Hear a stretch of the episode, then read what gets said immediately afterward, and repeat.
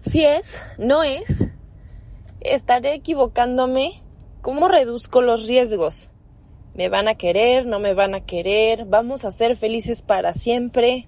¿Qué hago? ¿Cómo le hago? Esa angustia la sentimos todos, en el marketing y en el amor. Y hay una forma casi de evitar los tropiezos.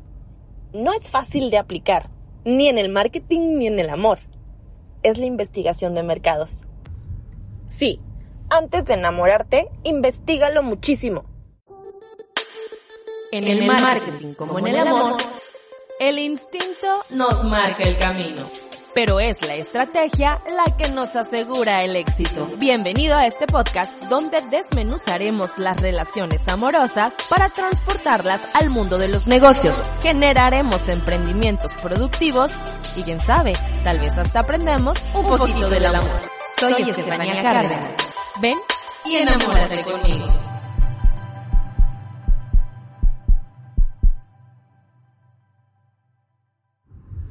La necesidad emocional, la necesidad económica, la necesidad de atención, de aprobación, de éxito, de emprender un rumbo, de encontrar tu misión.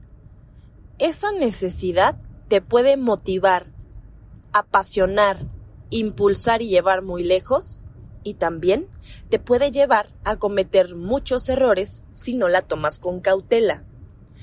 En el marketing como en el amor, vete despacito, los arranques y los impulsos generalmente terminan en decepciones. Ya sé, ya sé. Te gusta mucho. Amaneces pensando en eso. No puedes quitártelo de la cabeza y estás convencido que es la mejor opción del mundo mundial. Hablo del que te gusta y también de la idea de negocio que estás planeando emprender. No puedes esperar más. Ya, ya, ya quieres salir de la iglesia y escuchar el felices para siempre.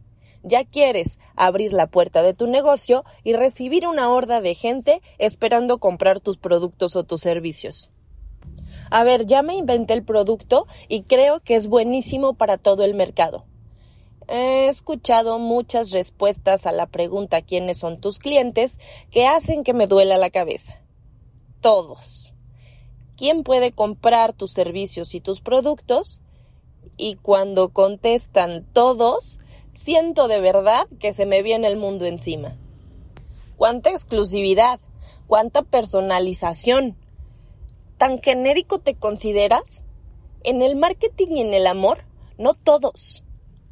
Aunque fueras el más básico de los existentes, algo hay en ti que es único para alguien más aunque tu producto pudiera venderse absolutamente en todo el mundo para todos los posibles clientes, algo hay en él que lo hace diferente a todos los demás.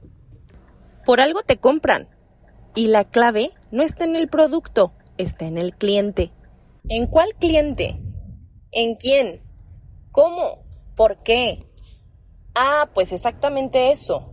No te puedes enamorar de alguien si no lo conoces. No puedes pretender construir una relación comercial de largo plazo haciendo productos o servicios para alguien que no conoces.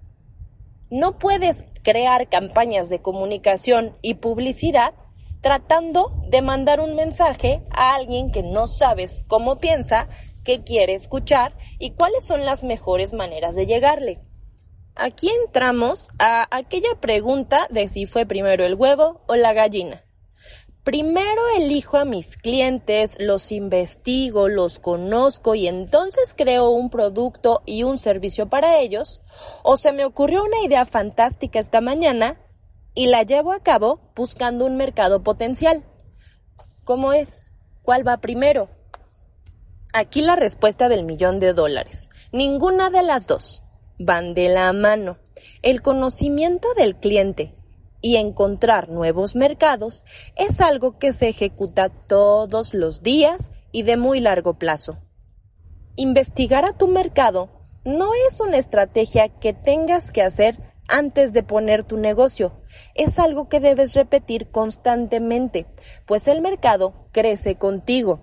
Lo mismo pasa con tu pareja. no es que primero te enamores y después conozcas cuáles son las cosas buenas o malas de esa persona, o que te lleves una vida conociendo al susodicho para después enamorarte y así reducir los riesgos de no estar enrollándote con un psicópata. Puede que hoy no sea psicópata y mañana sí, o puede ser que la vida se viva por etapas y que poco a poco vayan evolucionando creciendo juntos y convirtiéndose en personas diferentes. Lo mismo con el mercado. El mercado crece y evoluciona contigo. No importa si tu producto va dirigido para niños de 5 años, que tendrán 5 años solo por un año y después vendrán nuevos niños de 5 años. Estos nuevos niños seguramente tendrán comportamientos y necesidades diferentes porque el mundo sigue cambiando. Entonces, la investigación de mercados y el conocimiento de tus clientes y audiencias tiene que ser constante, tiene que ser siempre.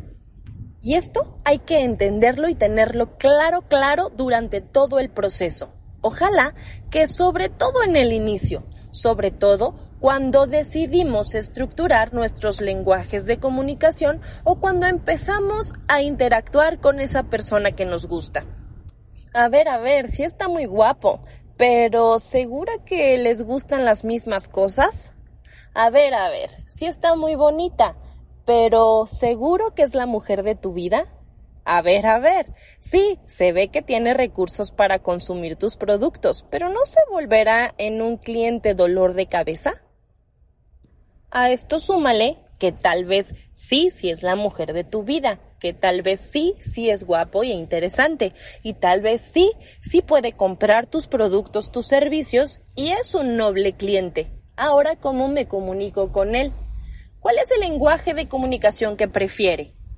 ¿Cuáles son las vías de comunicación que prefiere? ¿Cómo tengo que llegarle?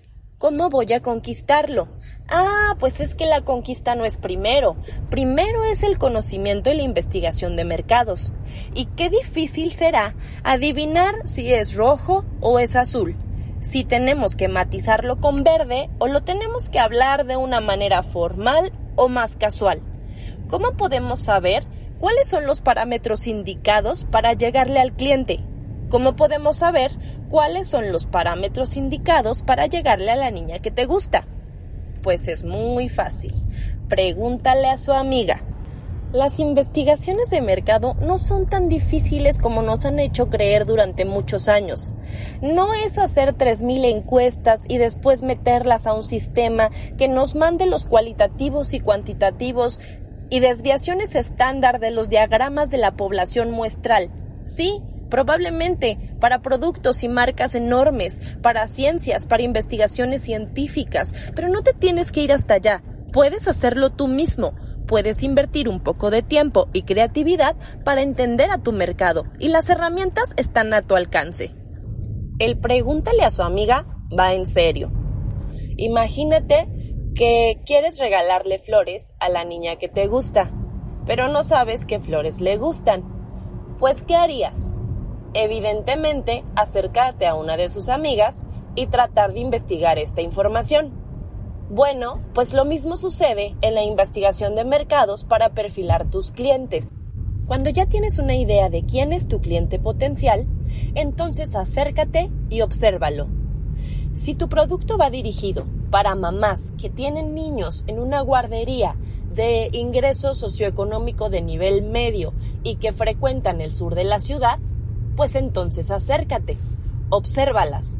Si tus productos van dirigidos a los chicos de la universidad cara de la ciudad que frecuentan los antros, entonces acércate y pregúntales. Seguramente hay alguien en tu círculo social que pertenece a ese segmento de mercado y que te puede dar una gran idea de qué es lo que debes hacer en términos de comunicación. Hace unos días alguien me mostraba las opciones de logotipo que tenía para el nuevo negocio de renta de salón de fiestas. Mm, yo le di mi opinión y en algunas cosas me escuchó y en otras no. Después lo vi publicado en sus redes sociales y me di cuenta que el logotipo que yo había escogido no era precisamente el que él estaba usando. Me ofendí un poquito porque no había elegido la opción que yo consideraba más conveniente. Y soy mercadóloga, el ego me gana de vez en cuando. Pero después me puse a pensar que yo no soy el mercado adecuado para él. Probablemente no sería la opción que yo escogería a la hora de hacer una fiesta. A lo mejor le preguntó a más personas que sí cumplían con el perfil y esas personas escogieron los colores que él decidió implementar. A ver, no le preguntes a tu mamá si le gusta o no le gusta tu producto o tu servicio, porque te va a decir que sí. No le preguntes a tus amigos que no consumirían tu producto y tu servicio porque te van a dar opiniones desde su perspectiva. Pregúntale a gente similar a tu mercado potencial. Entre más muestras tengas, más certero será el resultado. Pero también existe el muestreo por conveniencia, que no es otra cosa más que seleccionar unas cuantas personas para que te den su opinión. Cualquier cosita que hagas en términos de investigación de mercado va a sumar y va a sumar mucho. Deja de lado la ceguera de taller.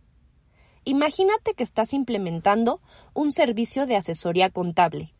Y entonces tus publicaciones en redes sociales o la información que decides poner en tu brochure es muy clara y consistente para ti que sabes de contabilidad. Y alguien que lo lee que no tiene estos conocimientos básicos, no le entiende, lo considera aburrido y hasta tedioso. Pero ¿por qué? Si todo está muy claro para ti que tienes tantos años dedicándote a la contabilidad y no te vas a dar cuenta que esas palabras que estás utilizando no son de lenguaje común y universal porque para ti son muy comunes. Si le preguntas a tu asistente qué opina de los textos que estás poniendo en tu brochure, seguramente no se va a dar cuenta del tono del lenguaje alto, porque para ella también es común escuchar esos términos. Lo mismo pasará con tu círculo muy cercano. Te han escuchado platicar de eso en varias ocasiones. Selecciona entonces a alguien que pertenezca al perfil de consumidor al que vas dirigido, así sea el amigo de un amigo o algún conocido con el que tengas poco contacto, pero que tenga esa necesidad. Puede ser una mujer que está empezando a emprender sus negocios y que no tiene mucha idea de cuánto tiene que pagar de impuestos. Puede ser un profesionista que está interesado en llevar su contabilidad de tal manera de que pueda tener una devolución a final de año. Puede ser una familia que esté pensando en un plan de crecimiento patrimonial a futuro. Ah, y aquí entramos entonces a definir los diferentes tipos de consumidores que podrían ser tus clientes potenciales y a darles ese grado de personalización que te permita perfilar sus avatars. De esto hablaremos en el próximo episodio. Recuerda que estoy disponible en redes sociales, arroba Estefi Cárdenas en Twitter, en Instagram como Estefanía-Cárdenas H mi página web es estefaniacardenas.com. De verdad me interesa conocer tus historias.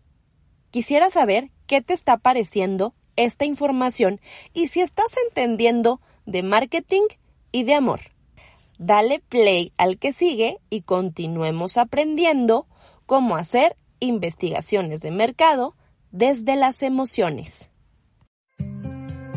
Esto fue En el Marketing como en el Amor te invito a visitar mis redes y a compartirme todas tus historias sobre amor y sobre negocios. Te espero en Twitter como arroba Estefi Cárdenas, en Instagram como Estefania-Cárdenas H y en mi página web estefaniacárdenas.com. Nos vemos en el próximo episodio y acuérdate que sin marketing no hay amor.